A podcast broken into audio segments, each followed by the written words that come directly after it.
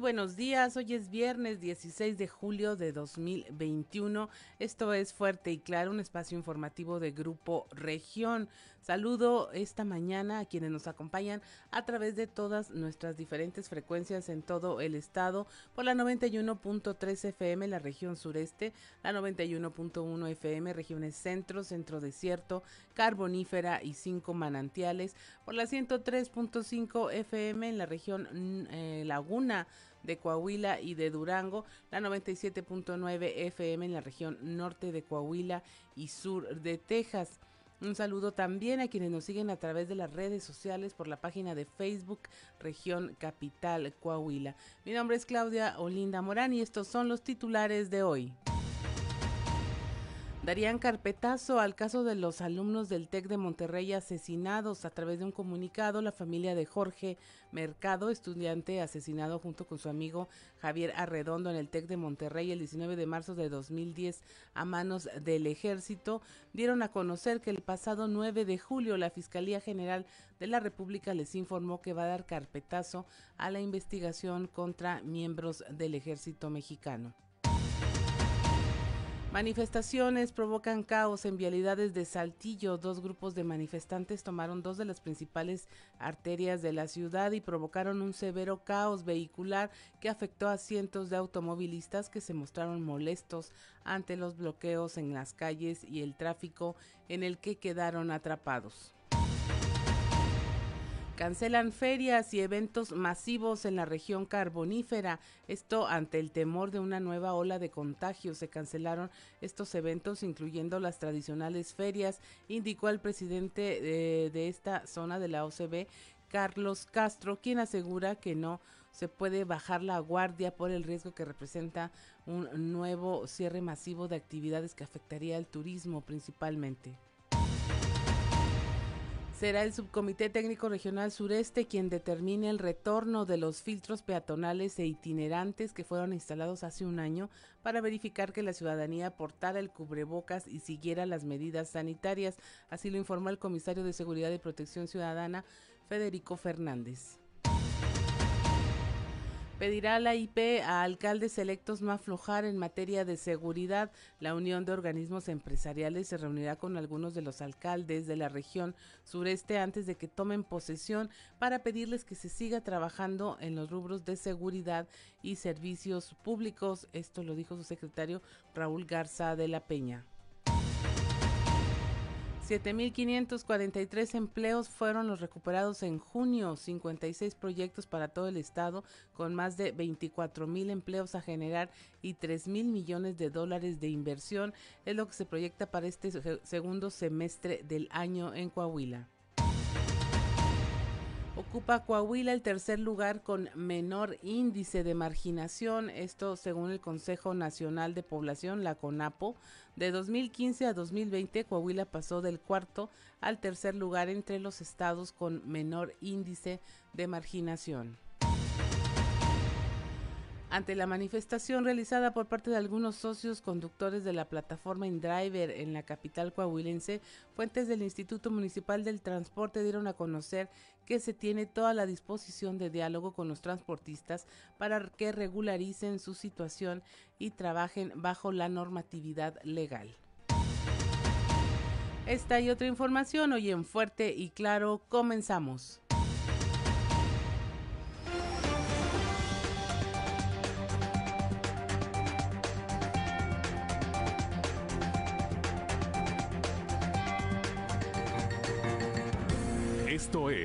Fuerte y claro. Transmitiendo para todo Coahuila. Fuerte y claro, las noticias como son. Con Claudio Linda Morán y Juan de León.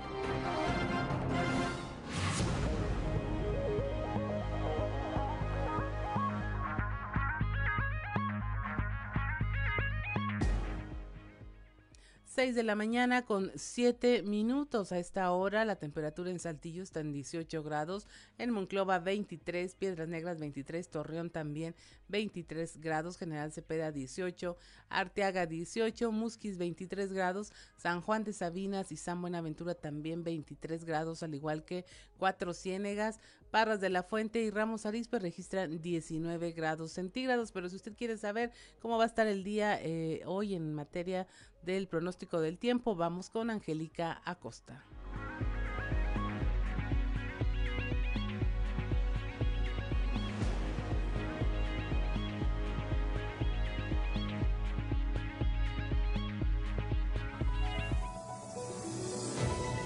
El pronóstico del tiempo con Angélica Acosta.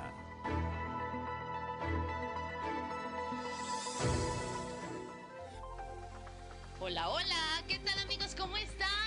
Maravilloso viernes 16 de julio, ya es inicio de fin de semana y yo ya estoy lista para darte los detalles del clima. Ah, pon atención, por favor. Saltillo, máxima de 23 grados, mínima de 17 durante el día. Tendremos periodo de nubes y sol. Va a estar agradable, ¿eh? Por la noche vamos a tener áreas de nubosidad. La posibilidad de lluvia, 40% para el día de hoy aquí para Saltillo. Vámonos hasta Monclova para este fin de semana, 35 grados como temperatura máxima, mínima de 23. Durante el día vamos a tener periodo de nubes y sol, sin embargo, pues bueno, se va a sentir cálido como ya es costumbre allá en Monclovita la Bella, ¿verdad? Por la noche un cielo principalmente claro y que te comento, la posibilidad de lluvia es elevada, 48%, toma tus precauciones. Vámonos hasta Torreón, 35 grados como máxima, mínima de 21. Durante el día vamos a tener periodo de nubes y sol, se va a sentir cálido por supuesto y por la noche un cielo principalmente claro con eh, una mínima de 21 grados centígrados. La posibilidad de lluvia para Torreón es de 40%, maneja con muchísimo cuidado. Vámonos hasta Piedras Negras también, temperatura cálida como es costumbre, de igual manera, ¿verdad? 37 grados como máxima, mínima de 25 durante el día principalmente nublado, va a estar muy muy cálido y por la noche un cielo parcialmente nubladito. De igual manera cálido por la noche, fíjate que baja la posibilidad de lluvia ahí para Piedras Negras, 7%. Excelente. ¿Tienes vuelta para Monterrey? ¿Tienes vuelta a la Sultana del Norte? Pon atención, se espera una máxima de 32 grados ahí para Monterrey, mínima de 22. Durante el día vamos a tener periodo de nubes y sol, va a estar cálido, ok, por la noche vamos a tener áreas de nubosidad, de igual manera se va a sentir algo cálido por la noche ahí para Monterrey, 25% la posibilidad de precipitación. Amigos, ahí están los detalles del clima, por supuesto, que pases un excelente fin de semana, cuídate mucho, se esperan lluvias, hay que manejar con muchísimo cuidado y recuerda, el uso de cubrebocas sigue siendo obligatorio. Buenos días. El pronóstico del tiempo con Angélica Acosta.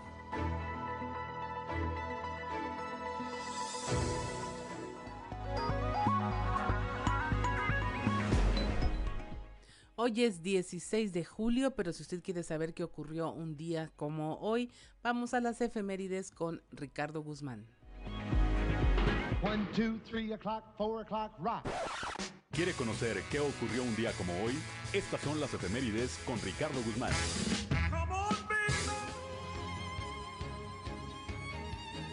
Un día como hoy, pero de 1960, murió el antropólogo mexicano Manuel Gamio, fundador de la Escuela Internacional de Arqueología y Etnología Americana, con sede en la Ciudad de México y realizador de investigaciones de campo en varios puntos del Valle de México. También, el 16 de julio pero de 1969, fue lanzada al espacio la nave estadounidense Apolo 11, cuyos tripulantes Neil Armstrong, Edwin Aldring y Michael Collins fueron los primeros seres humanos en pisar la Luna. Y un día como hoy, pero del 2004, el historiador chileno Abraham Quesada descubrió una carta de amor dirigida al poeta Pablo Neruda, firmada por su sobrina política, con la que al parecer sostuvo un romance.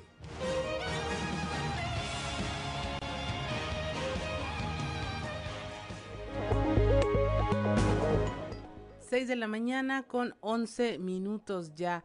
Eh, bueno, el santo del día nuestra Señora del Carmen, Atenógenes, Hilario y Estela. Así que si usted conoce a alguien que lleve estos nombres, Carmen, Atenógenes, Hilario y Estela, pues felicítelos el obispo Hilario González. Ah, día del santo del, del obispo sí cierto, van a celebrar, dice nuestro compañero Ricardo Guzmán, que es día de su santo Hilario González. Pues una felicitación a todos ellos y eh, sobre todo eh, pásela bien, celebre en familia, celebre eh, cercanamente con las precauciones debidas. Recuerde, eh, hay un repunte de la ola COVID y básicamente son los eventos sociales y las celebraciones familiares en donde se está propagando de nueva cuenta esta enfermedad. Así que tome sus precauciones. Son las 6 de la mañana con 12 minutos. Es momento de irnos a los deportes con Noé Santoyo. Resumen Estadio con Noé Santoyo.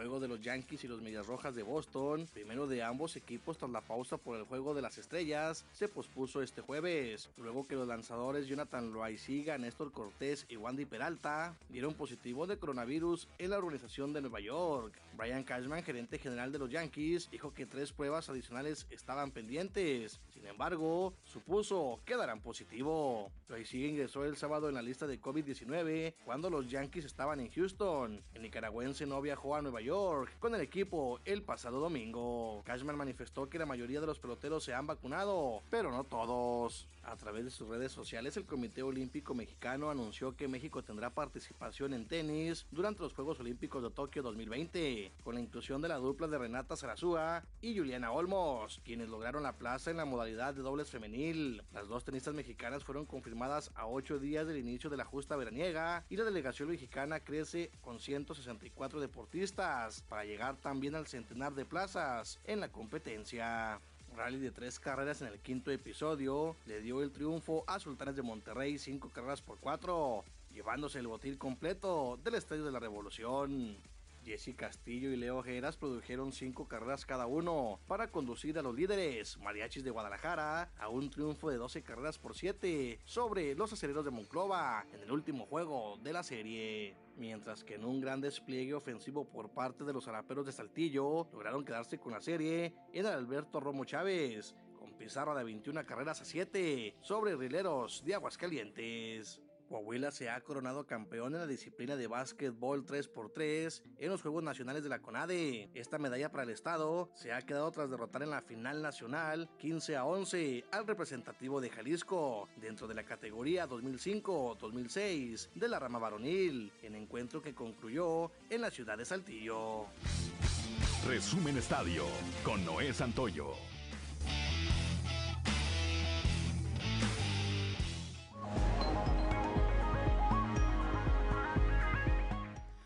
6 de la mañana con 15 minutos, la temperatura en Saltillo 18 grados, en Monclova, Piedras Negras y Torreón 23 grados, General Cepeda y Arteaga 18 grados centígrados, en Musquis, San Juan de Sabina, San Buenaventura y Cuatro Ciénegas la temperatura es de 23 grados y en Parras de la Fuente y Ramos Arispe 19 grados.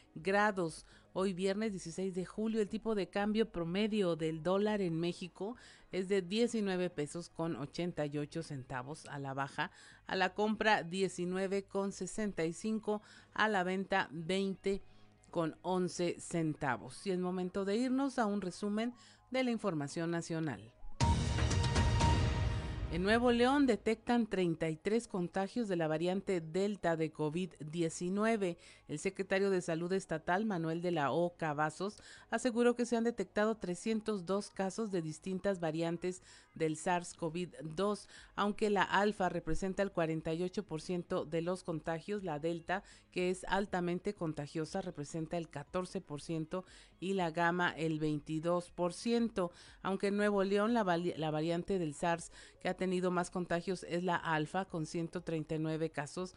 La delta se detectó en 33 pacientes. En total son más de 300 casos de por lo menos 8 variantes en el estado. El 2 de julio en que se registraron 235 nuevos casos, de, ese, de esa fecha al jueves 15 aumentaron 497.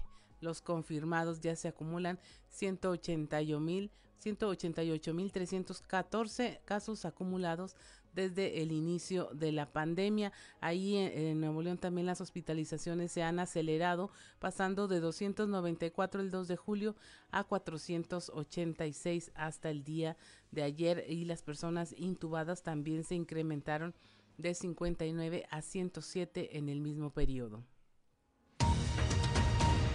Advierte la Organización Mundial de la Salud sobre la posibilidad de nuevas variantes de COVID más peligrosas y difíciles de controlar. El Comité de Urgencia de la Organización Mundial de la Salud advirtió de la fuerte probabilidad de que emerjan estas nuevas variantes, por lo que advierte la pandemia está lejos de terminar. México como país se encuentra entre los 10 que más retrocedieron en la aplicación de vacunas a niños en el 2020. Forma parte de los 10 países con las mayores deficiencias en vacunación infantil. 454 mil niños no fueron vacunados con la, con la primera dosis contra la difteria, tétanos y la tosferina. Esto de acuerdo con un informe conjunto de la Organización Mundial de la Salud y la UNICEF. Según el informe, en todo el mundo 23 millones de niños se quedaron sin vacunas básicas a través de los servicios de inmunización eh, de rutina durante el año 2020 esta es la cifra más alta desde el 2009 y significa un aumento del 3.7 millones de niños con respecto al 2019. Tres millones más de niños omitieron su primera dosis también contra el sarampión. Rosario Robles no quiso hablar. Sergio Arturo Ramírez, abogado de Rosario eh, Robles, exsecretaria de Desarrollo Social en el gobierno de Enrique Peña Nieto, anunció su renuncia a llevar la defensa de Robles, ya que su clienta se negó a brindar información ante la Fiscalía General de la República sobre las acciones que llevó a cabo Luis Videgaray y otros actores del gobierno del expresidente Enrique Peña Nieto. Arturo Ramírez, ahora su ex abogado, aseguró que hubiera sido bueno para Robles el acceder a una figura de testigo colaborador y brindar información de qué, eh, qué fue lo que realmente ocurrió durante ese sexenio, cuáles fueron los hechos reales que dieron pie a estas estafas multimillonarias y qué actores políticos realmente sí tuvieron participación. Emboscadas a policías, ataques a cuarteles, bloqueos, muertos. Esto fue eh, los eventos violentos en Michoacán. En menos de 10 horas, la delincuencia ha perpetrado en diferentes puntos de, este, de esta entidad tres emboscadas a policías, el ataque a una jefatura de tenencia y bloqueos carreteros, así como incendio de vehículos. El saldo hasta este momento es de un civil y un, policía muertos, tres detenidos y daños materiales en inmuebles y vehículos siniestrados tan solo durante un día. Son las 6.20 de la mañana, hasta aquí la información nacional y vamos a un consejo G500.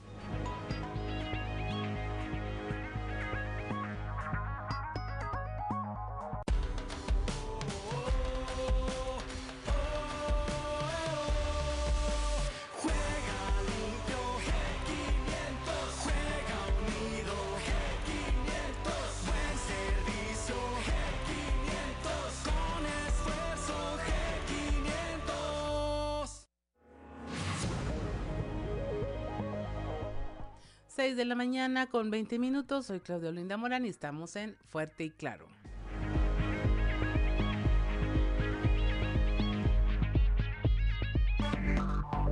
Enseguida regresamos con Fuerte y Claro. Fuerte y Claro.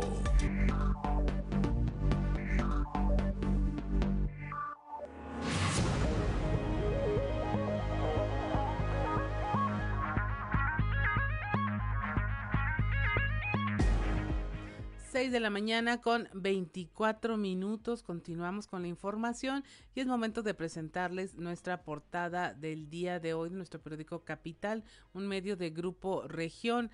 Eh, la portada, la nota principal es anticipa la Fiscalía General de la República carpetazo a crimen de estudiantes del Tecnológico de Monterrey. Usted recordará los casos de Jorge Mercado y Javier Arredondo, uno de ellos originario de Saltillo, que murieron en medio de un enfrentamiento entre el ejército y la delincuencia, esto en 2010 allá en Monterrey y bueno, este se anticipa que se cierre la investigación sin que haya presuntos responsables. También le detallamos cómo maestros y taxistas desquiciaron el tráfico aquí en la capital del estado por dos eh, protestas que están haciendo, protestas que son bueno, una libre expresión, pero finalmente se traducen en molestia para los automovilistas y los ciudadanos.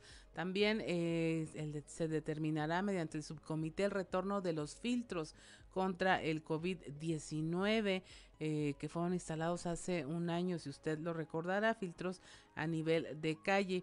Cancelan eventos masivos en la carbonífera, esto ante el temor de la nueva ola de contagios. Se incluyeron las ferias en estas cancelaciones y bueno, se teme por el impacto que pueda tener para el sector turismo en estas regiones. También le hablamos de cómo abate Coahuila los índices de marginación, esto de acuerdo al Consejo Nacional de Población. Coahuila pasó del cuarto al tercer lugar entre los estados con menor eh, índice de marginación en el país y bueno esto eh, en el gobierno porque en el gobierno de Miguel Riquelme se han aplicado buenos resultados políticas públicas comprometidas contra este rezago social y lo que ha permitido avances en estos índices. También le hablamos de cómo ya hay mejores espacios públicos eh, para mejorar la calidad de vida en Saltillo, espacios verdes. La línea verde tiene un 70% de avance. Le invitamos a ver nuestra portada y a conservarla y compartirla a través de nuestras redes sociales. Ahí la puede, eh, la puede encontrar junto con el resto de la publicación. Son las 6.26 de la mañana y vamos ya a la columna editorial en los pasillos.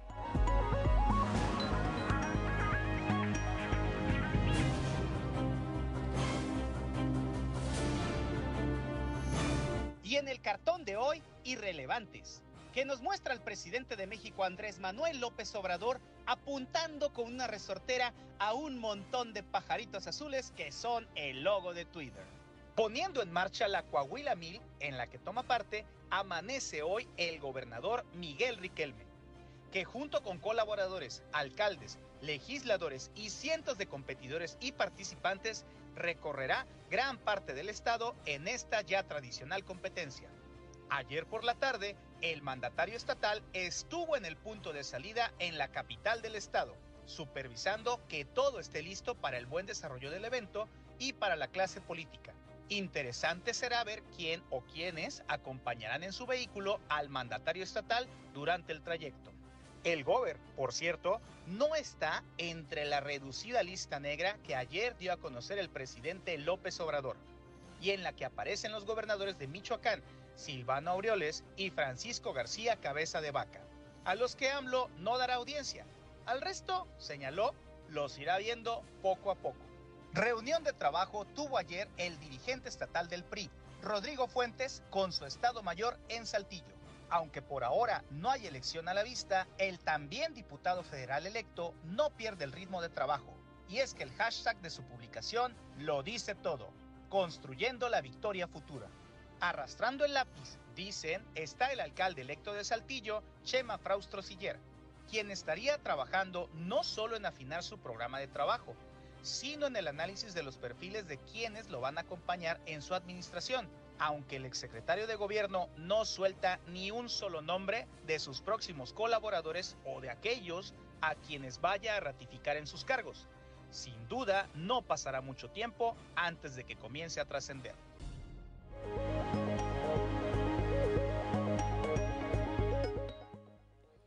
6 de la mañana con 29 minutos, la temperatura en Saltillo 18 grados, Monclova, Piedras Negras y Torreón con 23 grados, General Cepeda y Arteaga 18 grados, Musquis, San Juan de Sabina, San Buenaventura y Cuatro Ciénegas con 23 grados, Parras de la Fuente y Ramos Arispe tienen a esta hora de la mañana 19 grados centígrados y en este momento le vamos a presentar la alerta ambiental con Carlos Álvarez Flores. Alerta ambiental con Carlos Álvarez Flores.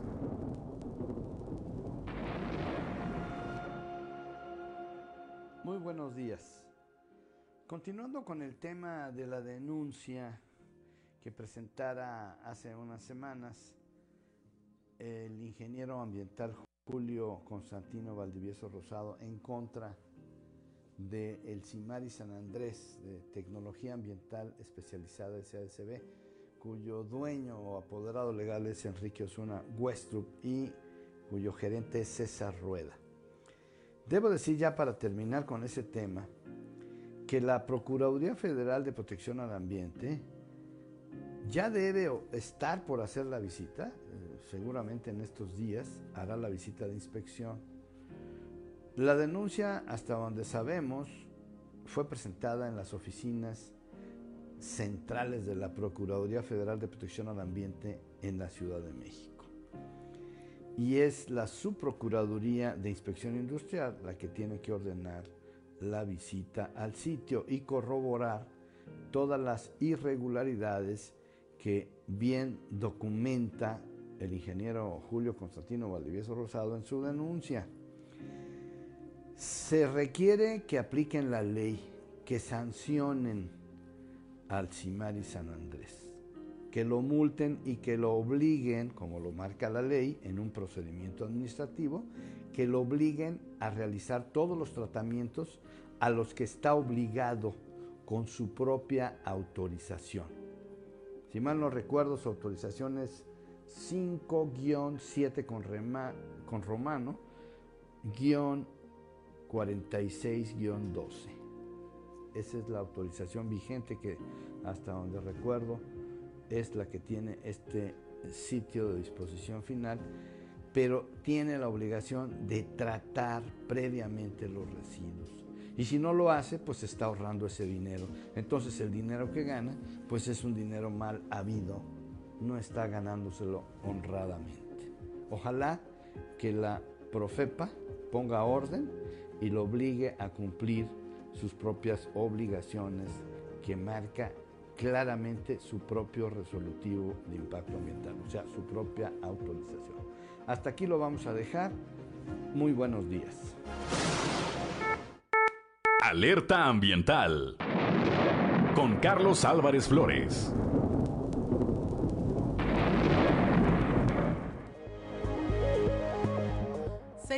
dos de la mañana y ahora sí vamos a nuestro recorrido eh, por todas las regiones, nuestro recorrido informativo donde nuestros reporteros le estarán dando las noticias de lo acontecido en todo el territorio coahuilense. Empezamos por la región sureste, por el tema este del carpetazo al caso de los alumnos del TEC de Monterrey asesinados en 2010 a manos del ejército. Uno de ellos, de origen saltillense, Jorge Mercado. La información con nuestra compañera Leslie Delgado.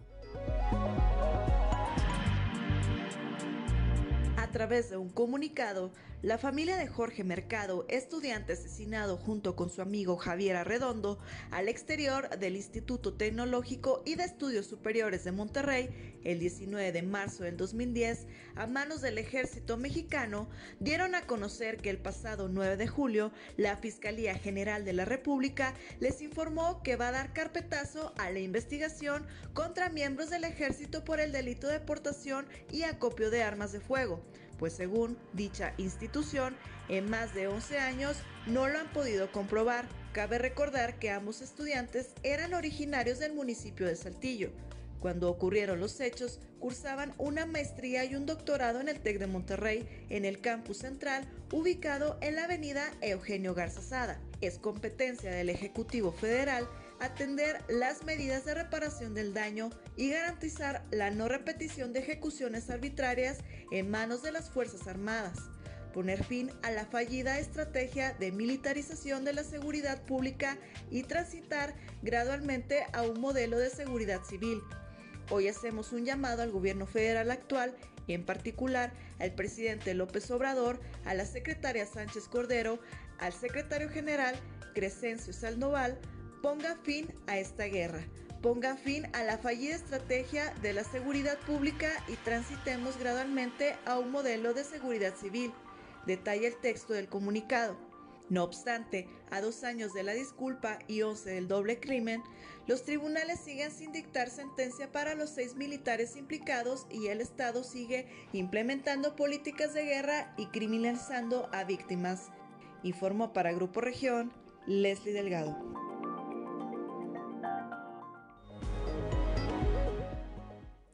6 de la mañana con 35 minutos. Ahí tiene usted esta información sumamente importante porque en escasas semanas, dos semanas, es la consulta eh, popular por el tema de que si usted quiere que se enjuicie o no a los expresidentes, pues yo quisiera que se enjuiciara a estas personas que han cometido delitos más recientemente y seguramente usted también está esperando justicia eh, si se meten a robar a su casa, si le chocaron el auto y huyeron. Yo creo que hay bastantes pendientes diarios en el tema de la impartición de justicia como para estarnos ocupando de otros asuntos. Pero bueno, continuamos con la información. Las manifestaciones del día de ayer provocaron severos problemas en las vialidades de Saltillo cuando dos grupos de manifestantes tomaron dos de las principales vialidades de la ciudad. La información con nuestro compañero Christopher Vanegas.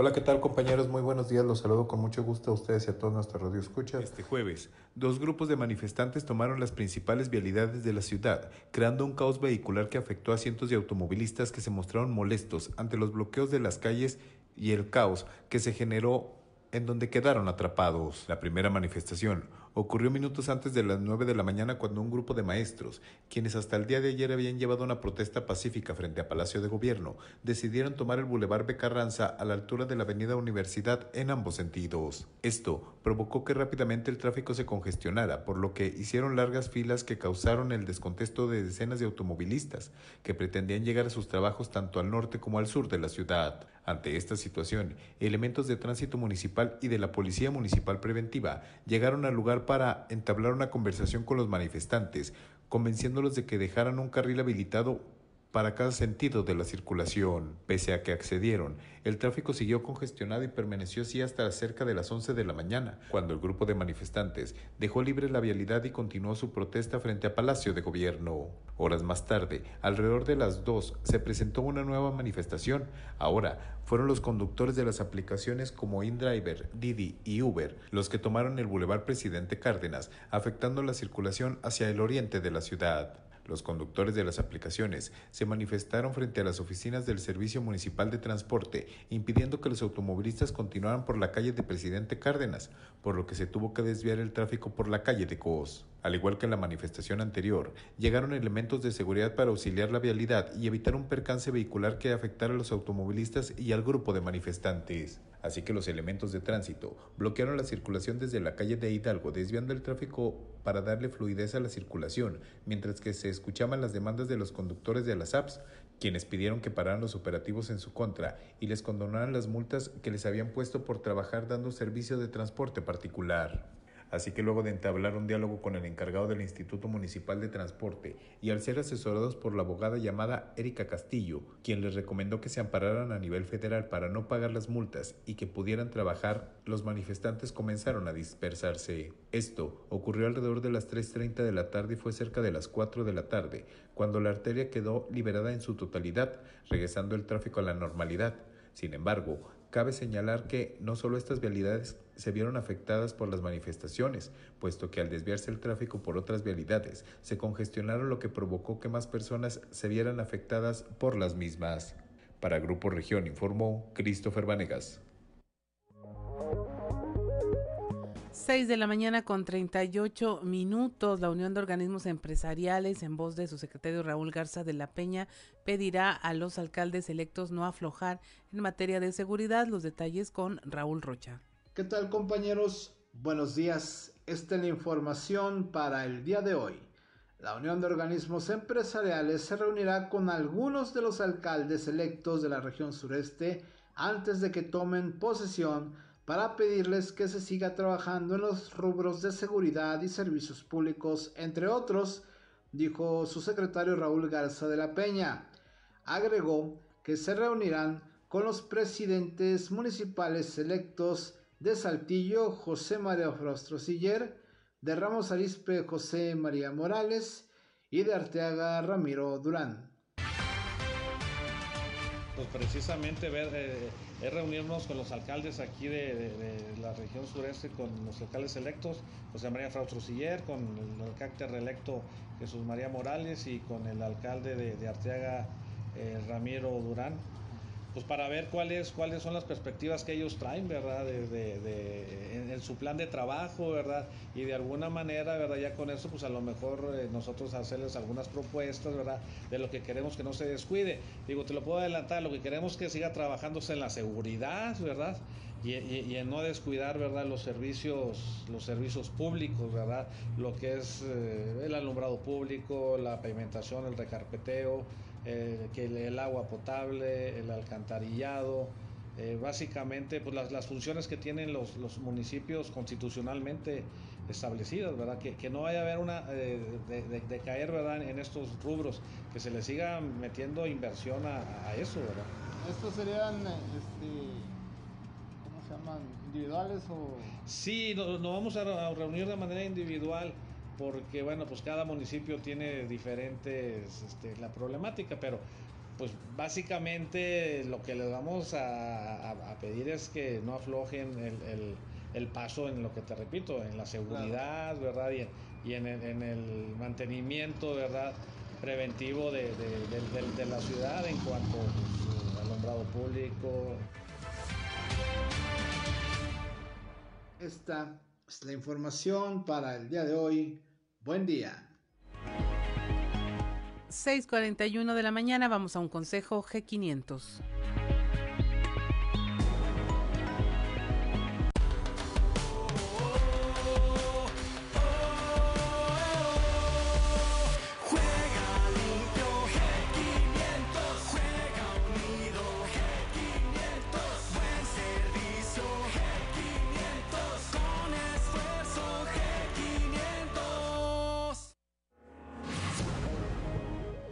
641 estamos en Fuerte y Claro.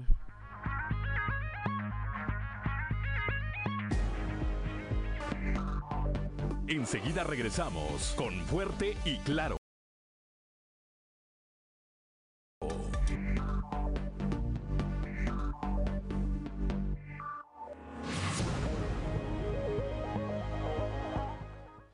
6:44 de la mañana continuamos con la información. Hay en puerta 56 proyectos para Coahuila con más de 24 mil empleos. En voz del secretario de Economía, Jaime Guerra Pérez, precisó que Coahuila es el estado que más empleos ha recuperado luego de la crisis económica. El reporte con nuestra compañera Guadalupe Pérez. Muy buenos días, saludos desde la región centro. Tenemos entrevista con el secretario de Economía, Jaime Guerra. Estuvo de visita en las regiones centro y carbonífera en la presente semana. Y bueno, pues traemos más eh, proyectos para todo el estado. 56 proyectos en todo el estado, más de 24 mil empleos, eh, 3 mil eh, millones de dólares en, proyectos que vamos a ir concretando sin ninguna duda una buena parte en este segundo semestre. Y, pues bueno, ya Coahuila tiene eh, más empleo en el estado que como inició el año pasado. En primero en el año pasado a hoy tenemos alrededor de 2.500 empleos más. Este, o sea, recuperamos todos los de la pandemia más algunos otros empleos. Si lo medimos solo de pandemia para acá, nos faltan muy poquitos de recuperar. Eh, pero tenemos bajas de diciembre que son por contrato, por razones. La realidad es que vamos bien.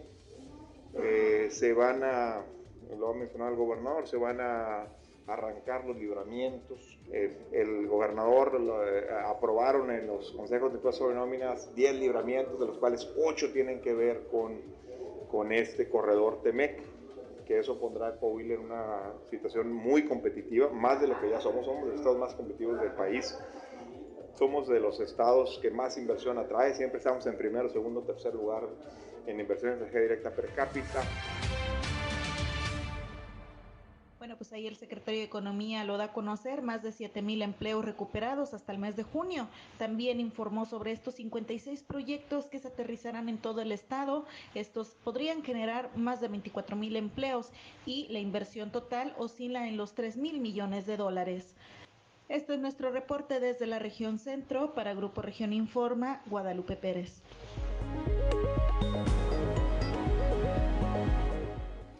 6:46 de la mañana y mire, ya tenemos en la línea a nuestro compañero Moisés eh, Santiago. Allá en la región carbonífera pues se cancelaron las ferias y los eventos masivos. Buenos días, Moisés. Hola, ¿qué tal, Claudia? Muy buenos días y a todo nuestro amable auditorio que nos escucha en todas nuestras frecuencias. Pues sí, efectivamente, como ya lo comentas, eh, luego de que se cancelaron eventos masivos en la región carbonífera por el temor de que se propague la nueva ola de coronavirus, el presidente de la Oficina de Convenciones y Visitantes en la región carbonífera Carlos Castro Garza señaló que tras tomarse medidas estrictas, se cancelan estas ferias tradicionales de toda la región, puesto que no se puede bajar la guardia por el riesgo que representa un nuevo cierre masivo de actividades que afectaría permanentemente al sector turístico. Eso es lo que nos comenta Carlos Castro Garza. Pues sí, con la nueva eh, ola de, coronavirus que se viene, pues se han tomado algunas medidas. Ahí ya se anunció eh, que la feria de Rosita se suspende. en el mismo día se, se anuncia la alcaldesa de Musquis, la señora Luisa Alejandra, que también la, feria de Musquis se suspende. En lo que respecta al turismo, pues bueno, eh, tenemos que tener las medidas precautorias que hemos tenido siempre en los hoteles, los restaurantes, y, no bajar la guardia. Yo creo que, que, la reactivación económica es buena para todos, pero, pero nunca, nunca bajar la guardia, que es lo que nos piden. Nos piden que, que sigamos implementando protocolos, que sigamos pidiendo el uso de cubrebocas, que sigamos pidiendo eh, atendiendo a los, a los huéspedes con, con, gel, que haya gel disponible para todos. Y bueno, vamos a seguir así, ya que no quisiéramos volver a, tener restricciones, pero, pero bueno, no, no es, es un problema de salud mundial, no nacional también, y tenemos que acatar las. Pues mira, la reactivación hotelera está a veces arriba del 50%, ¿me Muy buena los fines de semana. Entre semana sigue igual eh, con, con, turismo empresarial, normalmente y los fines de semana sí se veía mucha familia, ya se ven eventos donde, donde acude ya las familias completas. 6 de la mañana con 49 minutos, así es, eh, Moisés. Y el tema de las afectaciones económicas también tiene que ver con un tema de falta de cuidado como para que se puedan permitir estos eventos, falta de cuidado personal en materia de salud y supongo que pues sí es un golpe duro eh, no solo para el ánimo social, sino para el tema económico de toda la gente que vive de estas manifestaciones populares. Así es, así es, sin duda alguna son ferias muy tradicionales que donde la gente pues ya tiene planeado incluso desde mucho tiempo lo que es eh, algún tipo de negocio o actividad pero lo bueno es que hasta este momento la situación no ha repuntado mucho en cuestión de contagios de COVID. Debido a eso, las autoridades tomaron esta determinación y pues eh, los empresarios lo han tomado a bien y están buscando pues establecer todas las medidas en lo que sí se puede hacer para que no se eh, vaya a haber una ola de contagios fuerte aquí en la región carbonífera. Así es, Moisés, pues muchas gracias, que tengas una excelente jornada y también un excelente fin de semana. Igualmente, Claudia, es un placer saludarles desde la región carbonífera, su amigo y servidor Moisés Santiago. Que tengan excelente fin de semana. 6 de la mañana con 50 minutos y mire, eh, las autoridades están estirando por todos lados, haciendo los llamados correspondientes para que se tomen las precauciones. También el sector privado, bueno, está enfocando sus baterías hacia prevenir con la población juvenil otras situaciones como los accidentes viales. En un momento más vamos a estar hablando con nuestro compañero Víctor Barrón que nos trae este tema de un alertamiento sobre el consumo de alcohol allá en la laguna y cómo la Cámara de la Industria Restaurantera está tomando en sus manos esta situación para hacer alguna campaña preventiva y hacer que este sector de la población disminuya y no se promueva el consumo de alcohol. Buenos días, Víctor. Platícanos de qué se trata esta iniciativa.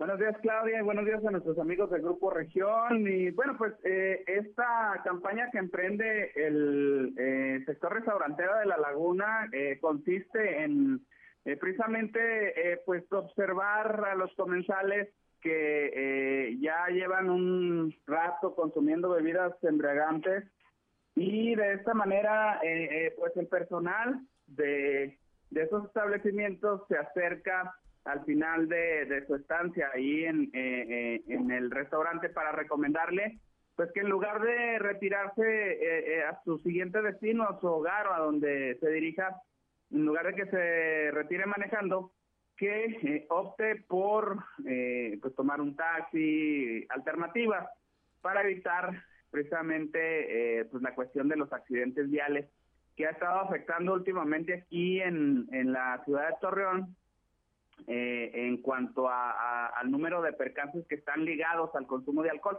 Escuchemos lo que en ese sentido comentó Guillermo Martínez Ávila, él es presidente de Escanirac aquí en la región Laguna. Nosotros tenemos que ver eh, que vaya enfocado en el cuidar más a nuestro joven. Creo que los accidentes, sobre todo que son relacionados el volante con el alcohol, han participado más jóvenes y que donde obviamente pues su ingesta de alcohol no es tan moderada, pero precisamente este va enfocado a eso, a tratar de, evitar y sobre todo sugerir en los jóvenes el que no salgan alcoholizados. Y si lo hacen, porque pues también les digo, al final de cuentas pues uno no puede limitarlos, pero sí nosotros hacer una recomendación o sugerencia en el darles una opción alternativa en cuanto al traslado y hacer conciencia de que no pueden manejar en un estado de ebriedad. Entonces, vamos a sumarnos, vamos a seguir trabajando para tratar de inhibir o de bajar lo que son los accidentes viales que van relacionados con el alcohol. Mira, nosotros en cuestión en restaurantes, dentro del gremio de Canirac, nosotros tenemos en porcentajes, la, la mayoría sí es obviamente gente arriba de los 30 años, pero que, gente que asiste joven, menor de 30 años, andaremos alrededor de un 25 al 30%. Así es, realmente pues es lo que nos tenemos que ocuparnos precisamente darle seguimiento al comportamiento de los jóvenes sobre todo bueno pues en los antros y en, en los restaurantes barrios.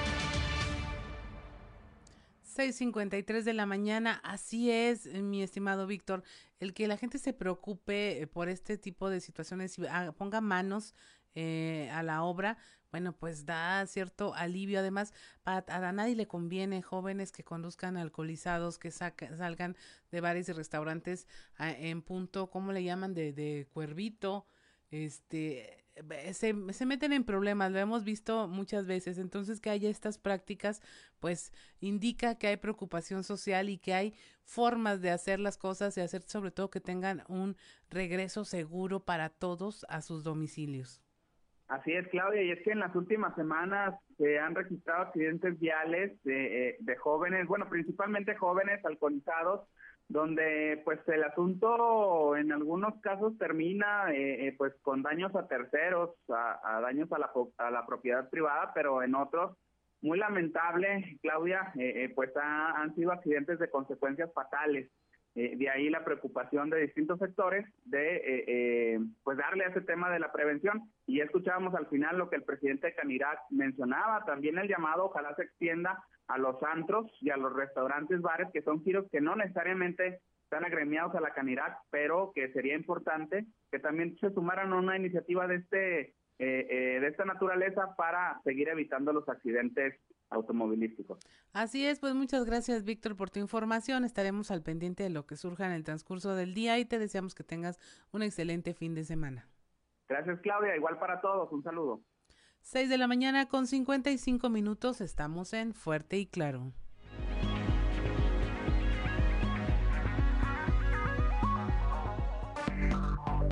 Enseguida regresamos con Fuerte y Claro.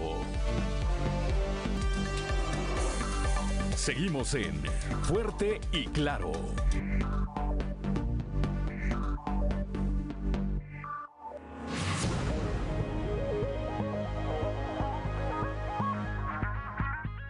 Son las 7 de la mañana ya, la temperatura en Saltillo 18 grados, en Monclova, Piedras Negras y Torreón 23 grados, General Cepeda y Arteaga 18 grados, Musquis, San Juan de Sabina, San Buenaventura y Cuatro Ciénegas, toda esta región con 23 grados, Parras de la Fuente y Ramos Arispe registran 19 grados centígrados. Y mire, eh, ya tenemos eh, en la línea al doctor Ángel Gerardo Charles Mesa.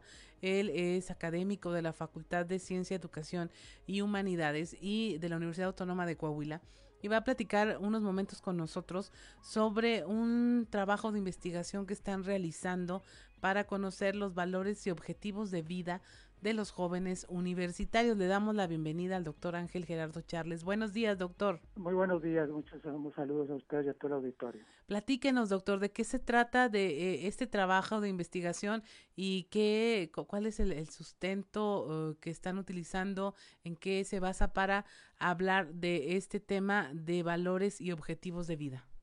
Muy bien, les platico rápidamente Pues es un proyecto que estamos realizando en la Facultad de Ciencia, Educación y Humanidades como parte es financiado por el Programa para el Desarrollo Profesional Docente de la Secretaría de Educación Pública. Y eh, como llamamos objetivos, valores y objetivos de vida de los universitarios, y tiene como objetivo pues conocer cuáles son los valores y los objetivos de vida de los, de estudiantes de licenciatura de la Universidad Autónoma de Coahuila. Eh, es intentarmos dar o conocer una radiografía sobre qué es lo que piensan nuestros estudiantes, las y los estudiantes de la universidad, de todas las escuelas de licenciatura de la universidad. Eh, eh, los valores eh, los son son conceptos, son son son cosas más intangibles, no es como una casa o un carro, ¿no? Pero son ideas que permanecen durante cierto tiempo y que tienen valor para toda la, la sociedad. Es como la libertad, la democracia, la puntualidad, la, la, amistad, la cortesía, son esas ideas que, que tenemos todos sobre lo que sobre lo que debe ser, son ciertos ideales. Y los objetivos de vida, pues son eh, eso, esos aspectos que quieren conseguir nuestros estudiantes dentro de algún dentro de algunos tiempos, pues evidentemente cuando terminen sus cuando terminen sus estudios.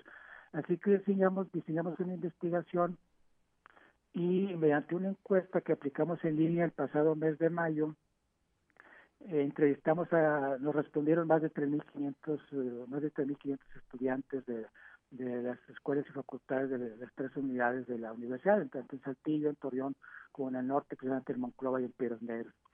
Entonces, pues ahorita esta encuesta incluyó 22 valores y 20 objetivos de vida. Y lo, lo, que yo les puedo presentar ahorita son los resultados parciales que tenemos. Digo, les decía, lo aplicamos en mayo, entonces ahorita estamos con los resultados, eh, trabajando los resultados precisamente. Y precisamente les puedo comentar que eh, los resultados parciales que tenemos ahorita al momento nos indican que los objetivos que más eh, que más valoraron los, los, los estudiantes y fue el respeto, la justicia, la responsabilidad, la honestidad. En el caso del respeto, pues es muy interesante porque su promedio es de 9.7, o sea, la, escala en que pedimos que nos contestaran era del 0 al 10. Entonces, pues prácticamente los más de 3.500 alumnos, alumnos que nos respondieron, pues todos pusieron el 10, o sea, que el respeto es lo que más les importa. En cambio, los con valores más bajos ya en los 8, y que tuvieron los menores promedios, pues la paciencia, el entusiasmo, el optimismo, el ahorro y la obediencia.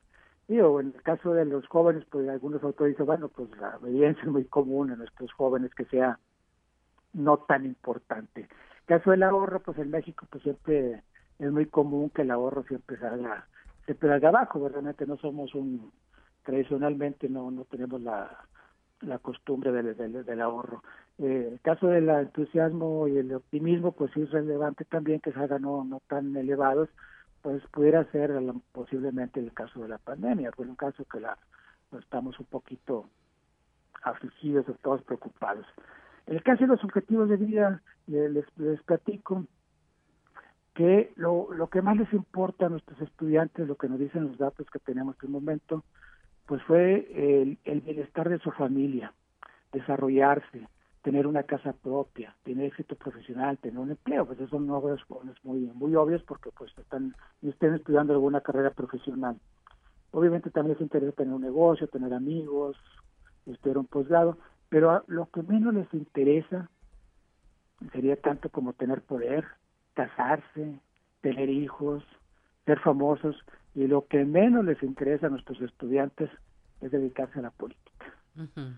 Eso sí se debe, eh, siempre sobresale y el caso ya es muy, muy singular que en los últimos tiempos ya nuestros estudiantes pues declaran que no tienen pensado casarse, casarse y tener hijos no figura entre sus prioridades. Así es, ¿Eh? doctor. Eh, esto está, está, muy interesante. A ver, los entre los que más quieren como objetivo de vida es bienestar de su familia. De su familia. Pero como contraparte no están interesados en casarse ni en tener hijos. No. Es algo como contradictorio. Pues, aparentemente. Sí, pues eso están eh, como que quieren asegurar, eh, digamos, eh, se preocupan por todas las condiciones actuales que tenemos en la sociedad, todos los, problemas a los que nos enfrentamos pues todos diariamente. Entonces dice, bueno, pues quiero darle a, a, la familia que tengo, a la familia que tenga, pues quiero darle lo mejor, procurar siempre lo mejor para ellos, aparentemente por ahí pudiera ser el asunto hacia donde se dirige. Así es, como que no, se, no decidirse a formar una familia si no tienen las condiciones para proveer ese bienestar. Entonces, Exactamente. Y, y, el tema económico suele ser importante, tener una casa está entre, entre los otros que menciona. Y tener un negocio, incluso eh, si, lo, lo, vemos por las unidades, eh, por ejemplo, eh, bueno, este de casarse y tener hijos es muy bajo el promedio, está en los cinco pero por ejemplo los los estudiantes la, las y los estudiantes de, del norte de Corteo de Monclova y de, de Piedras Negras es un poco más alto o sea ellos pues digamos que quisieran un poco más casarse y tener hijos. En el caso de los del norte el caso de Saltillo y Torreón es, es, más bajo no notoriamente más bajo. Igual lo de tener un negocio pues es más alto en Torreón que en Monclova y que y que y que en Saltillo Igual lo de estudiar un posgrado es más alto también en Torreón y más bajo en, en, Monclova y Piedras Negras. Ajá. Eh, el caso de dedicarse a la política, digamos, es muy bajo, en dos, el tres. En cambio, los de Torreón es un cuatro, digamos que es un poquito, ellos tendrían un poco más la, la idea de dedicarse a esto en un momento dado. Así Igual de, de tener, de llegar a tener riqueza, pues sí los, los, los, nuestros alumnos de Torreón dicen, bueno, ellos estarían un poco, ellos estarían más interesados también en esto, llegar a, a tener, a llegar a acumular riqueza. Y también encontramos en los resultados preliminares, pues que muchos de estos valores objetivos generalmente son más altos entre las, entre las mujeres. eh, las mujeres generalmente ponderan más estas cosas, como que les, les preocupan un poco más, salvo en el de casarse y tener hijos, que ahí sí son los hombres. Ajá. Ese, ese también es una particularidad que, que estamos encontrando. Generalmente los uh, todos los valores objetivos son más altos las mujeres, con, con excepción de, de, casarse y tener hijos, que ellas sí también no prefieren no, no abordar mucho ese asunto. Ahora, doctor, esto le va a dar a la universidad una lectura fantástica de lo que está pasando por la mente de los jóvenes universitarios y también, ¿por qué no?, eh, servirá para poder tomar decisiones, ¿no?, al respecto de lo que se necesita eh, saber lo que los conocimientos que se necesitan adquirir para en principio pues lograr que la universidad sea un vehículo hacia estos objetivos de vida y, sensibilizar en los valores que están necesitando los jóvenes. Así es. La, la, intención, nosotros en el mes de septiembre debemos entregar este, este reporte, esta investigación, y la intención es que nuestras autoridades lo, lo tengan para que ellos pues puedan tomar algunas algunas acciones o implementar algunas políticas. Sí, es obviamente, como decimos, si nuestros alumnos tienen, desean el éxito profesional, y tener un empleo, pues es obvio que necesitamos en nuestros planes de estudio y todo lo, la, pues, la formación que le damos en las distintas carreras, pues tiene, tiene que ser muy, muy, muy fuerte. Tiene que ser muy fuerte, definitivamente. Si quieren estudiar un posgrado, pues necesitamos tenerla también, ofrecerles las opciones adecuadas para cada uno de ellos. Eso, eso también es cierto. Y hay algunas cosas que vamos a tener que realmente trabajar ahí eh, en eso de casarse y, tener hijos, bueno, pues también implica algunas cosas que van a formarse, porque son relaciones que se están dando, digo, aunque no tengan hijos, como que hay, hay relaciones sociales y afectivas que se dan entre las personas y que implican pues algunas obligaciones que y pues son cosas que tenemos que ver y discutir en la universidad igual de los, de los valores pues muchos de estos son los valores que distinguen a la universidad los valores que están establecidos en nuestro estatuto y en el modelo educativo entonces, pues bueno, muchos de los que son los valores universidad salen precisamente los más altos.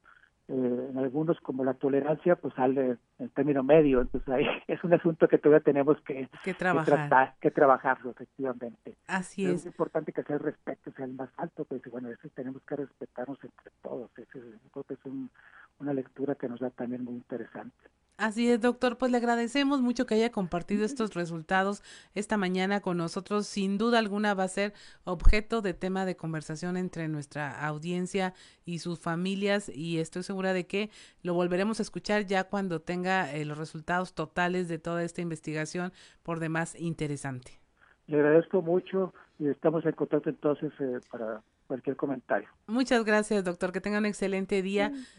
Conversamos con el doctor Ángel Gerardo Charles de la Facultad de Ciencia, Educación y Humanidades sobre este trabajo que están realizando, una investigación sobre valores y objetivos de vida de los universitarios. Y mire, nada más recapitulando brevemente entre los eh, valores que más se ponderaron son el respeto, la justicia, la responsabilidad y la honestidad. Entre los que menos se destacaron, paciencia, obediencia, ahorro, entusiasmo y optimismo.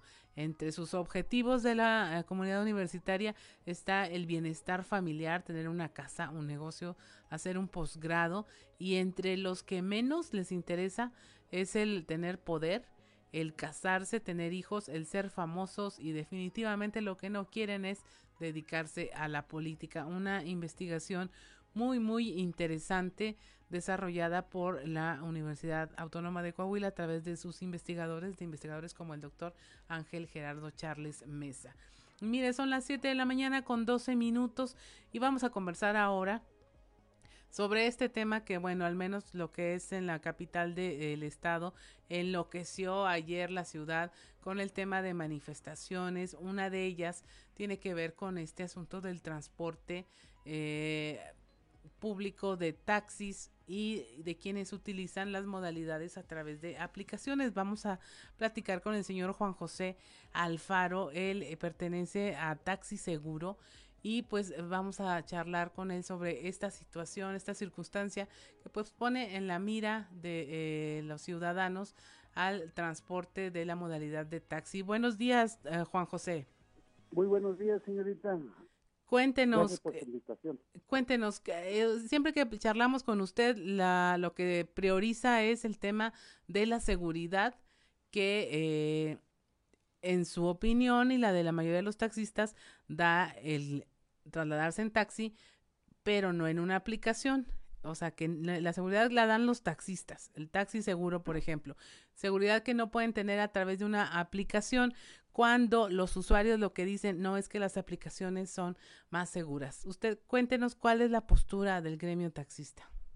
Mm, mire, este, es lo siguiente, eh, pues el taxi está, el clásico taxi está bien identificado, tiene su número de concesión, tiene su, su número de teléfono del Instituto Municipal de Transporte, reúne una concesión, reunimos muchos requisitos que establece la ley, ¿verdad? Entonces, este, estas aplicaciones modernas que este, llegaron aquí a Coahuila, principalmente no se encuentran registradas, no se encuentran registradas en todo el estado de Coahuila. Entonces, este, como siempre lo hemos dicho, son aplicaciones ilegales que ponen en riesgo al ciudadano. El ciudadano es lo que no entiende, que el ciudadano puede transportarse con su dinero en cualquier tipo de transporte, pero esas aplicaciones son un peligro ¿Por qué? Porque ponen en riesgo que no tienen pólizas del seguro, no están bien identificados. Entonces, este, esa es inseguridad. No, no estamos eh, esperando a que pase una tragedia que enlute a una familia en esos vehículos de plataforma. ¿Por qué? Porque estamos previniendo. ¿Quién le va a responder a las personas de una tragedia fuerte, al ciudadano? Entonces van a decir, gobierno, ¿por qué no pusiste orden en este tipo de, aplicaciones? Entonces, hay unas que, que son hasta de aquí de México, de, de Saltillo, que se pueden registrar, que cumplan con todos los requisitos que estableció el Congreso del Estado. Entonces, este, la movilidad de, de transporte de la Secretaría de Comunicaciones y Transportes. Entonces, si no cumplen, tienen, tienen ya mucho tiempo que están todos los requisitos que deben tener las, aplicaciones y también que quede muy claro, las aplicaciones que están legalmente registradas aquí en Coahuila, en la Secretaría de Comunicación y Transportes, como InDriver, Uber, no, no este, son extranjeras, entonces pues no están registradas las plataformas.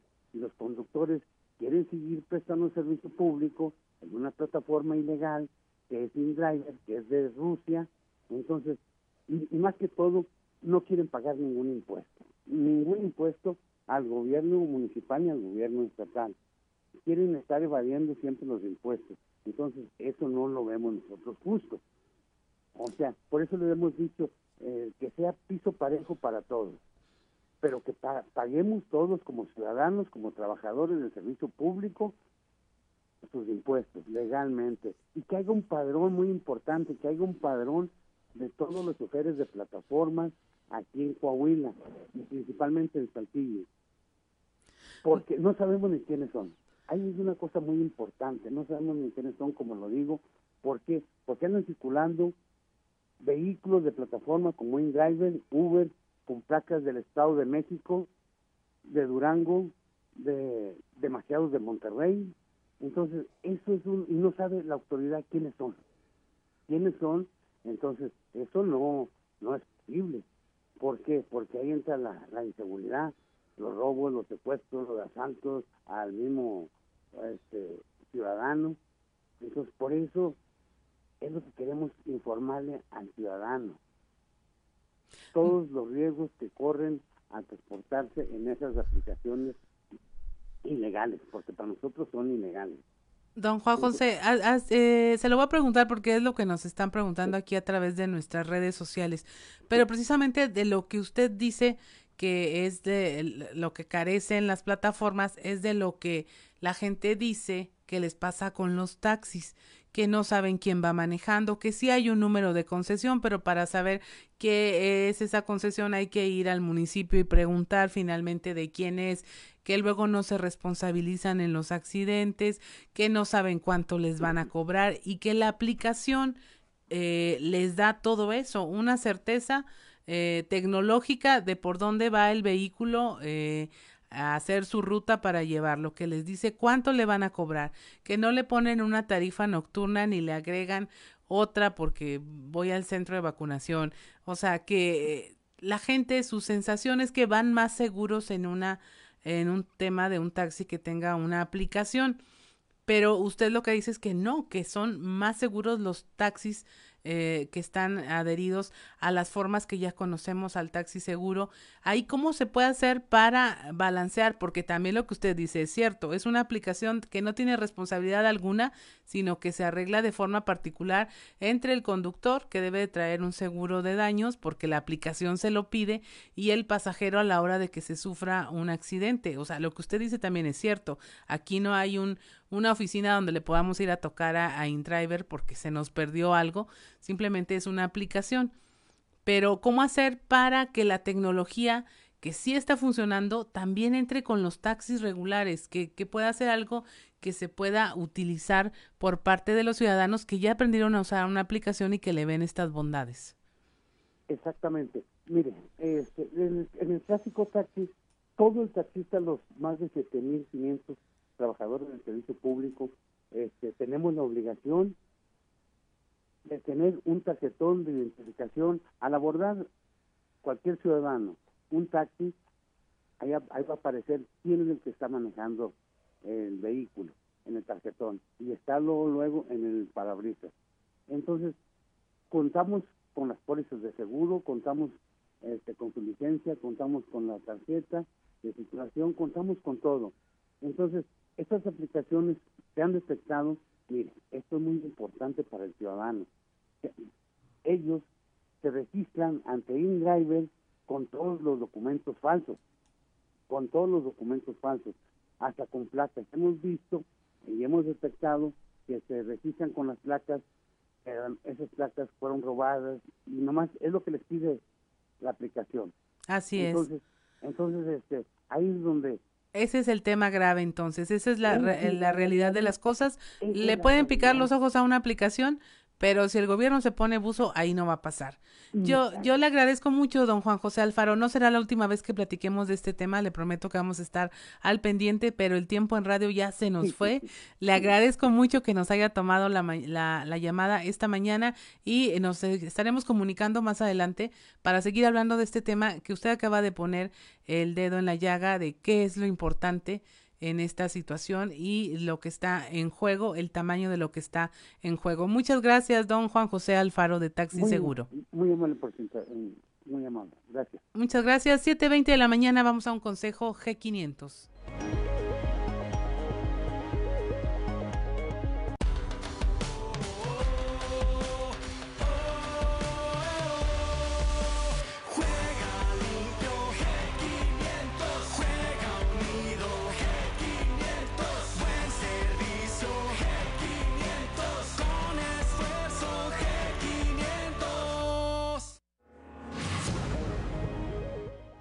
7 de la mañana con 21 minutos, estamos en Fuerte y Claro.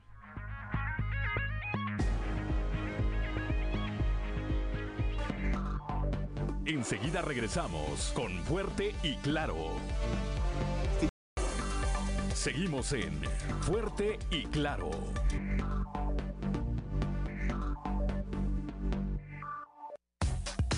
Trizas y Trazos con Antonio Zamora.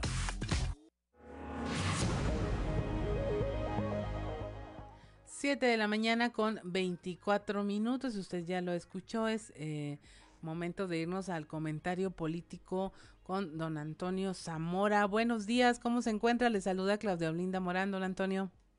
Hola Claudia, buenos días. Pues bien, bien, afortunadamente, este, enterándome de los resultados de del Premio de Periodismo y de Mucro hay dos ganadores.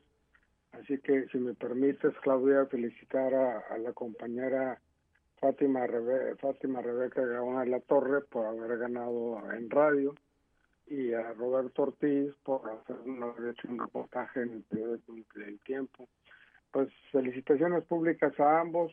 Trabajé con ambos en, algún tiempo, hace algunos años, y en serio que me da mucho gusto que hayan ganado este reconocimiento a su labor, a su trabajo, a su lucha diaria en el periodismo, Claudia.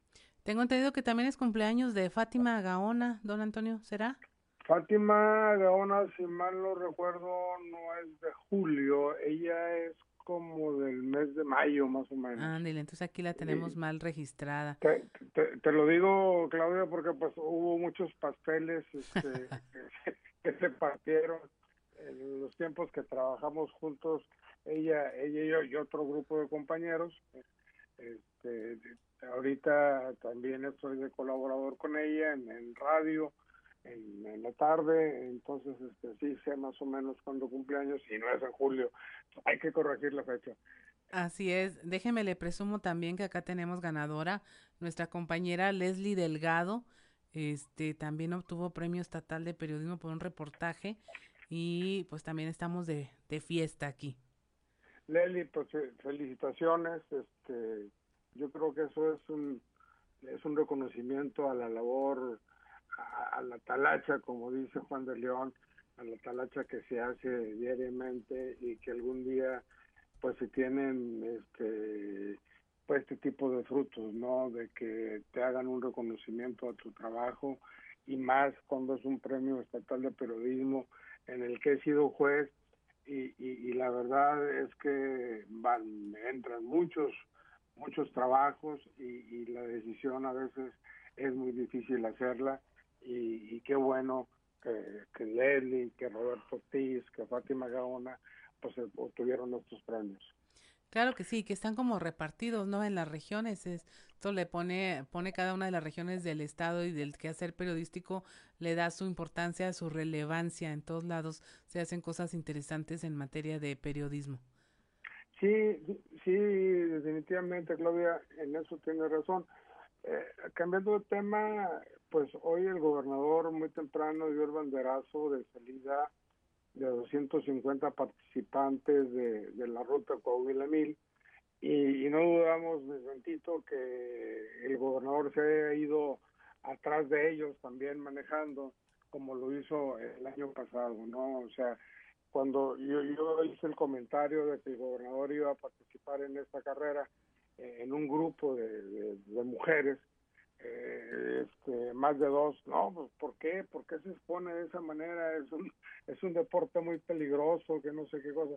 Pues bueno, yo creo que ahí el gobernador avienta la atención, avienta este el, hecho, la, la, atención diaria de, de, tomar decisiones y demás, y, y, a veces aguantarse, este y yo creo que también pues eh, es un reconocimiento a esta ruta COVID mil y, y, y, el hecho de que participe el gobernador Claudia. Así es, don Antonio. Oiga, ¿y el tema ya cómo está el de los taxistas contra los de las aplicaciones? Aquí está muy relajado, Claudia, muy, muy relajado. Aquí este tema, aquí están trabajando hasta dos aplicaciones. dos o tres aplicaciones de, de, internet contra los taxistas. aquí el precio de, los taxistas es barato, no es caro. Sin embargo, eh, le hablas a un Uber o a cualquier otra de las aplicaciones y te sale dos o tres pesos más barato, ¿no? Cuando menos hasta el momento no hemos tenido protestas, no hemos tenido este, que los taxistas se, se inconformen o, demás, ¿no?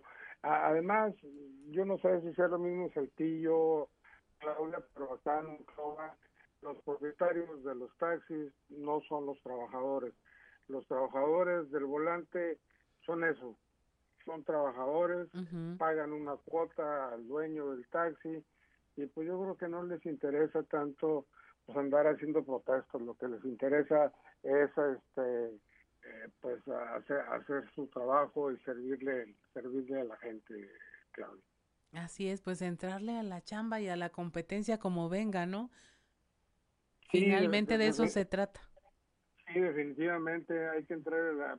Pero, por ejemplo, ahorita te sale, en serio, te sale mucho más barato acá en Moclova subirte a un taxi o a un Uber o a cualquier otra aplicación, te sale más barato que el, que el, este, que el camión, que el transporte urbano. Así es. Eh, hay, hay, gente que se juntan de cuatro, el taxi les cobra 20 pesos o 30 pesos a una distancia cerca y, y 30 entre cuatro les toca de 6 pesos, de 7 pesos, cuando el camión te cuesta 10 o algo así por el estilo, ¿no?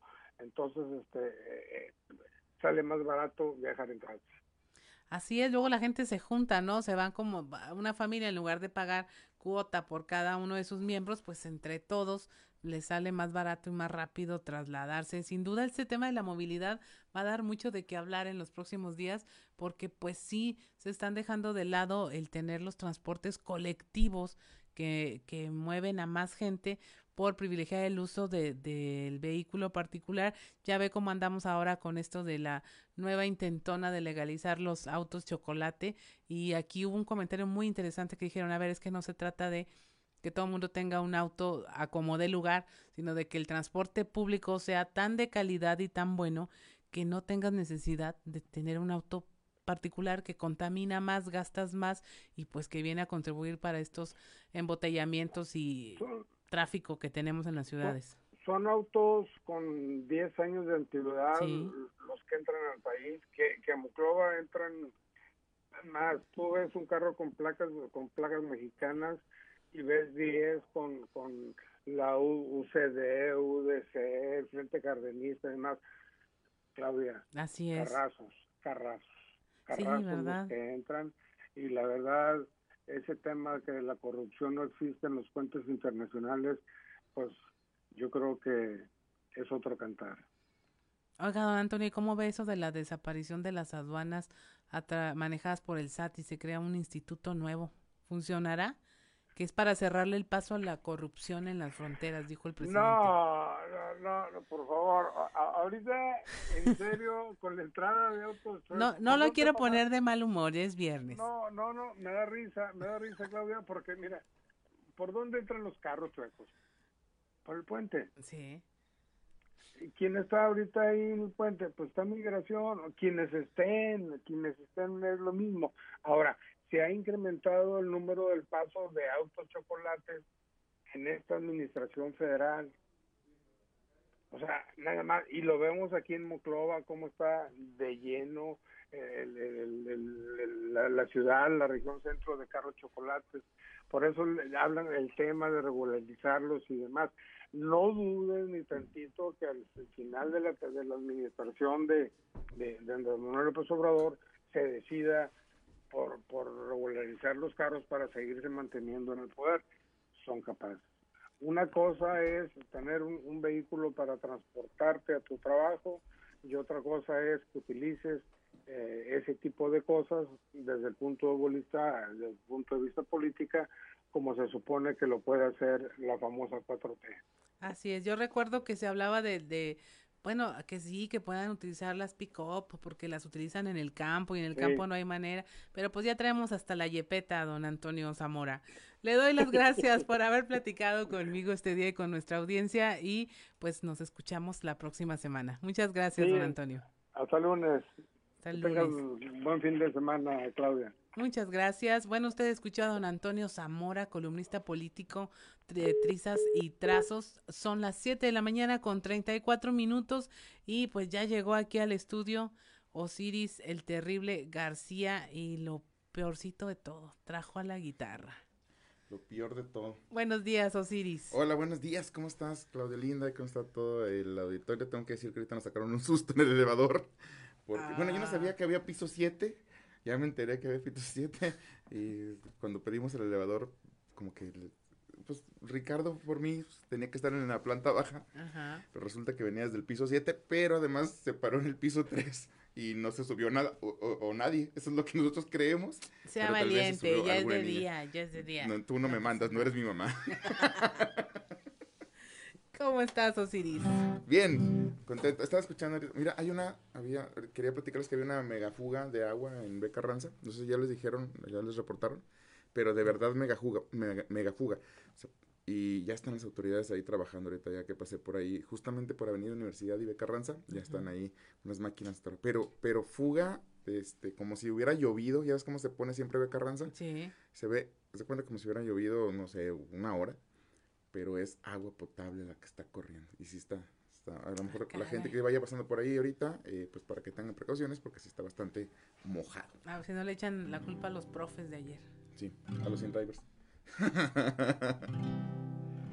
pues hay una rola eh, que le voy a dedicar a toda la bandera que nos está escuchando. Sobre todo a la bandera que se vacunó esa semana y que sentía que ya se lo estaba llevando mi tía para el rancho. Este, tengo muchísimas historias alrededor de mí. Mi Facebook estaba lleno de gente convaleciente. Entonces esta canción va dedicada para ellos. Arrastrando la cobija y ensuciando el apellido. Pero es que es apellido. Me puse una vacunilla y me anda cargando el pepino. Siento que me habla San Pedro traigo escalofríos, sudando la gota gorda, corazón, me siento morido. Me ando muriendo, me ando muriendo, me habla San Pedro. La vacunita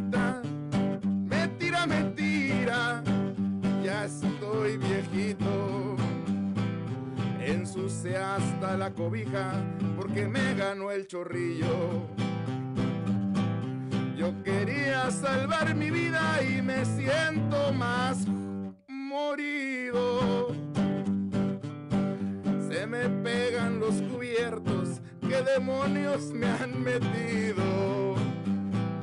AstraZeneca me toca, pero que me llama Diosito.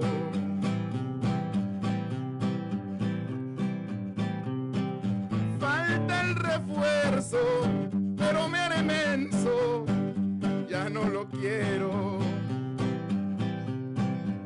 No es de mentira, mentira, mentira, mejor me sordeo.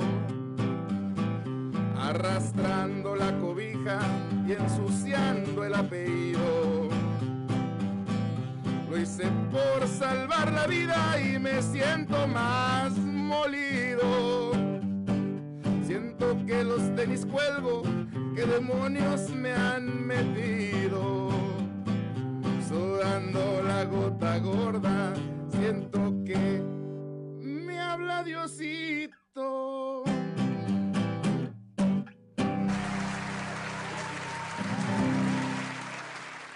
Es un éxito. 7 de la mañana con 38 minutos. Casos de la vida real. Sí, horrible. No, vi todas las eh, testimonios que tengo en mi muro de Facebook y en las redes sociales. Híjole, este, un amigo dijo que era el lote a lo mejor, pero sí, este, sentían que ya se andaba llevando mi tía pa'l rancho. mucha gente se sintió súper mal esta semana. Un abrazo para todas las personas que no murieron, pero que sí sentían que ya este, se les abría las, las, nubes y estaban ascendiendo hacia el cielo. No, pero pues qué afortunados, porque si así te puso un bichito controlado en una dosis, e, es un bichito educado ya. Buena onda. Buena onda. Como las chicas de Fabiruchis. Tomó su terapia y todo para no ser tan agresivo y te lo inoculan y te pone así, imagínate cómo hubiera sido el mero malandrín. Totalmente de acuerdo, eso es lo que yo decía, imagínate, o sea, si te sentiste con la con la vacuna, ¿cómo te sentirás con el verdadero coronavirus? Este, pues, es como nada más una probadita de lo que te puede pasar si eres descuidado, porque en realidad ya estamos en la tercera ola de COVID. No hay ni siquiera una diferencia, bueno, sí, con respecto al año pasado, exactamente hace un año, teníamos la mitad de casos de COVID hace un año. es mentira que ya está dominada la ola, que no pasa nada. Es completamente mentira. Cof, cof, señor presidente, yo tengo otros datos. Así es. 739, vamos a un consejo G500.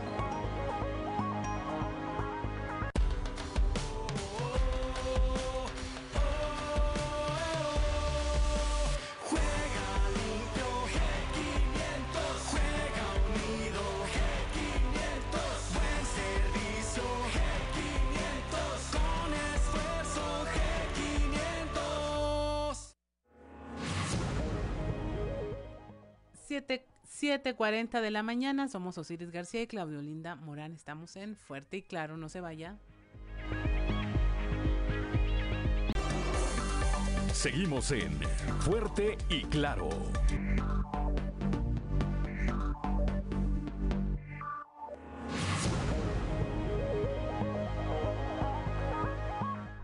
7 de la mañana con 43 minutos. No se vaya, vamos al contexto de la noticia con Luis Guillermo Hernández Aranda, pero regresamos con Osiris el Terrible García.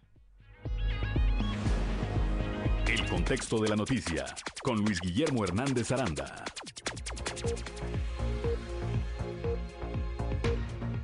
Miguel Riquelme, gobernador de Coahuila, se ha caracterizado en su carrera política por no poner pretextos y entrarle a los problemas de frente, buscando una solución. Así lo hizo como alcalde de Torreón, donde logró rescatar el centro de la ciudad y construir proyectos como el Centro Cultural Jabonera y la Línea Verde para rescatar el tejido social. Como gobernador no ha sido la excepción.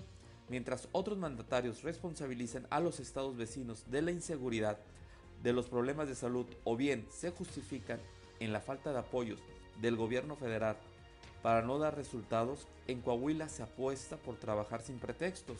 Yo no he puesto nunca como pretexto que hay una reducción considerable, como nunca desde hace 20 años, en las participaciones federales que llegan a Coahuila.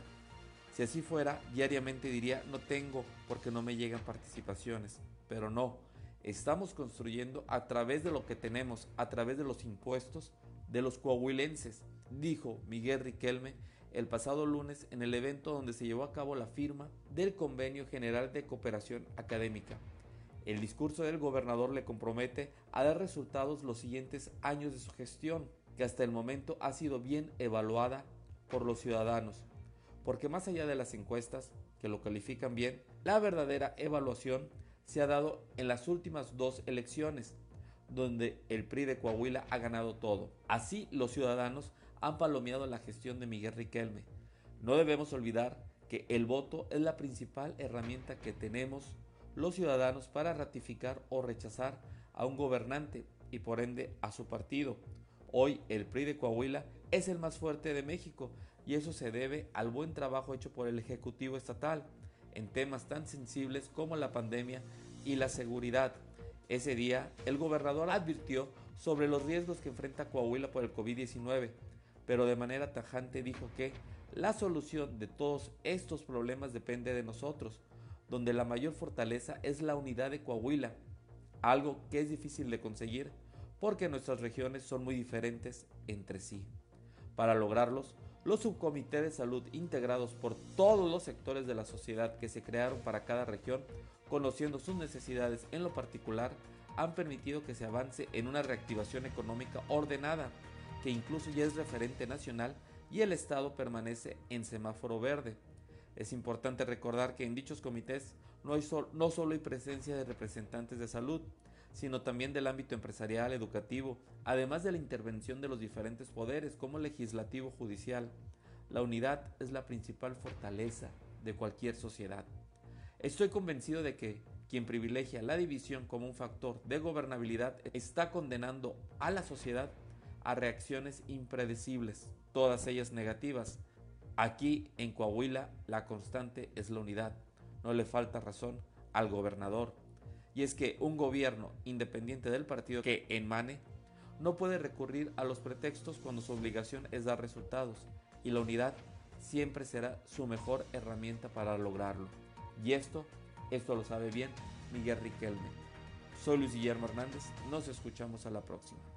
El contexto de la noticia con Luis Guillermo Hernández Aranda.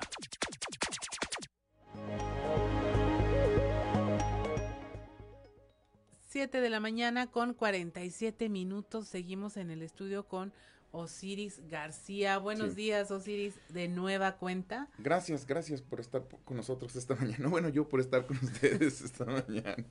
Fíjate que, Claudia, pasa algo muy, muy singular esta semana y de lo que quiero hacer un poco mención. Em, ah, este, esta semana fue día del, del, abogado. El lunes fue el día del abogado. Y es, es bastante uh, paradójico hablar de esto porque pues, eh, yo soy abogado como primer profesión como segunda profesión soy licenciado en educación, eh, o sea, soy profesor. Y luego resulta que me ando festejando todo el año como...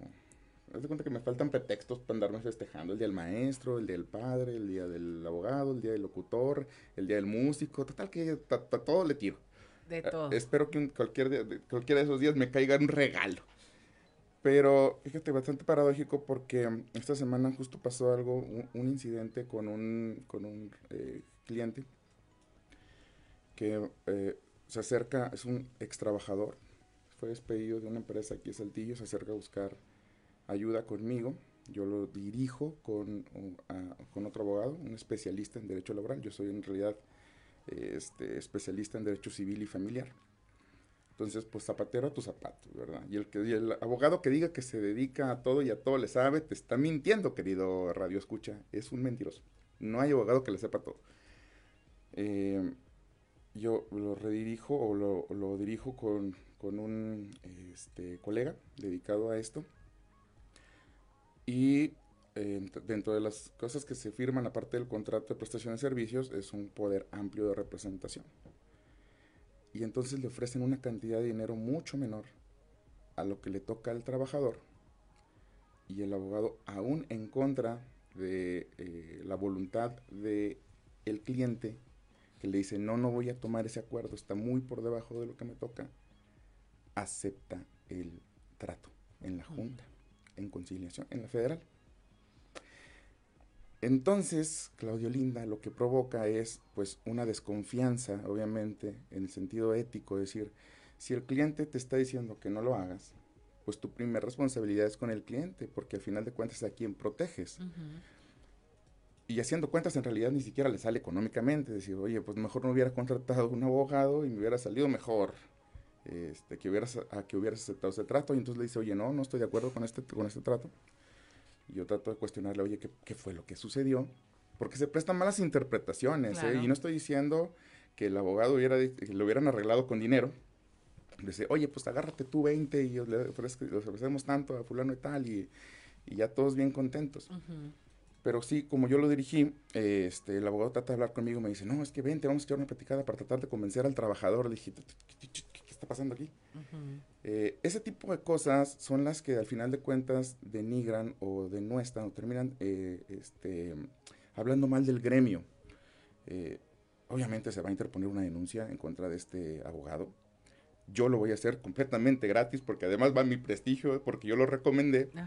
Y este, no, no, digo el nombre del abogado, es un amigo que yo conozco o un compa que yo conocía desde la secundaria pero que violó todos los códigos de ética y profesionales y que eso sí no lo voy a permitir, aunque fuera mi hermano, no se lo voy a permitir ni a él ni a nadie. Entonces, un, llamamiento a las personas que ejercen esta profesión, sé que es la semana a lo mejor en que se están celebrando los abogados, pero eh, eh, un especial llamamiento a las personas que tienen este tipo de prácticas o que hacen este tipo de prácticas que, digo, no estoy diciendo que haya agarrado dinero por fuera para hacer un acuerdo, pero de que se presta malas interpretaciones y a cosas feas que pensar, claro que da ese tipo de sensación. Y entonces al final dice, no, pues yo ya no quiero saber nada de él, este, ya, si quieren, le, le perdono mis honorarios, no se trata de eso. No es una cuestión de dinero, es una cuestión de ética y comportamiento ético. Digo, y no digo su nombre porque vamos a interponer la denuncia, para no entorpecer más adelante la acción eh, de la denuncia y la acción pues legal. Pero tengo unas ganas de decir quién es, dónde está su despacho, para proteger a las personas que vengan detrás del cliente al que le hizo esto, para que no vayan a ese despacho en particular, que está ahí en la zona centro, en la calle de La Fragua, de, no, la llave creo que es, ahorita les digo, pero que, este, horrible lo que hizo, o sea, honestamente horrible. Y es ahí cuando uno finalmente entiende el tema de lo que es la autorregulación. ¿Quiénes estarían más interesados en que se sancionaran estas situaciones? Pues el gremio de abogados. Totalmente. interesados en decir estas prácticas no se pueden y que sí. Pero bueno, son las 7.53 de la mañana. Nos vamos al show de los famosos con Amberly Lozano. El show de los famosos con Amberly Lozano abogado asegura que el testamento de José José encontrado en México es válido. La semana pasada, Sara Salazar y Sarita Sosa acudieron a una corte en Miami para pedir a un juez que convirtiera a la viuda de José José en la única heredera del cantante e incluso llenaron un documento en el que se acreditaba que el único familiar del cantante es su hija menor. De aceptar la petición el juez y reconocer que Sarita es la única familia del desaparecido intérprete, a nombre de Salazar, quedaría en la casa en Florida, donde el cantante pasó sus últimos meses de vida, las regalías de la disquera Sony, así como el control de los recursos de la compañía José José. Post también comentó que de existir otro testamento en Estados Unidos, este ya se hubiera dado a conocer, sobre todo porque ya pasaron casi dos años desde que falleció José José. Guillermo Pous, quien ha sido abogado de Luis Miguel, Juan Gabriel y Alejandro Fernández, también dijo que lo correcto en este caso es que Anel Noreña notifique al juez de Miami de la existencia del testamento que se encontró en México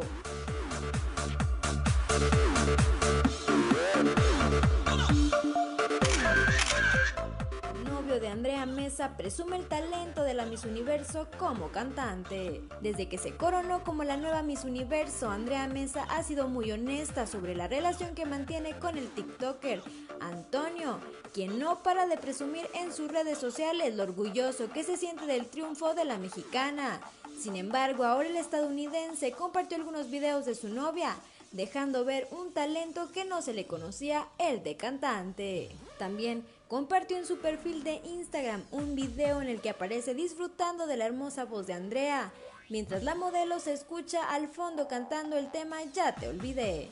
Durante su reciente visita a México, Andrea Mesa concedió una serie de entrevistas donde confirmó que siempre le ha gustado cantar y que en un futuro le gustaría grabar un disco de música ranchera o de banda, géneros musicales que más le gustan.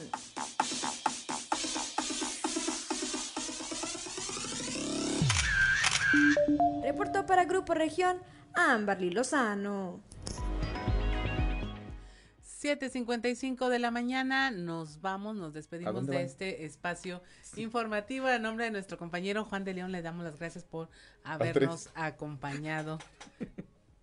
en este día. Vengan, aquí asustan, amigos. Los tengo que decir, asustan en el piso 3, tengan miedo cuando vengan. Así traerán la conciencia. Muchas gracias por haber estado con nosotros. Esto fue fuerte y claro. Mi nombre es Claudia Linda Morán.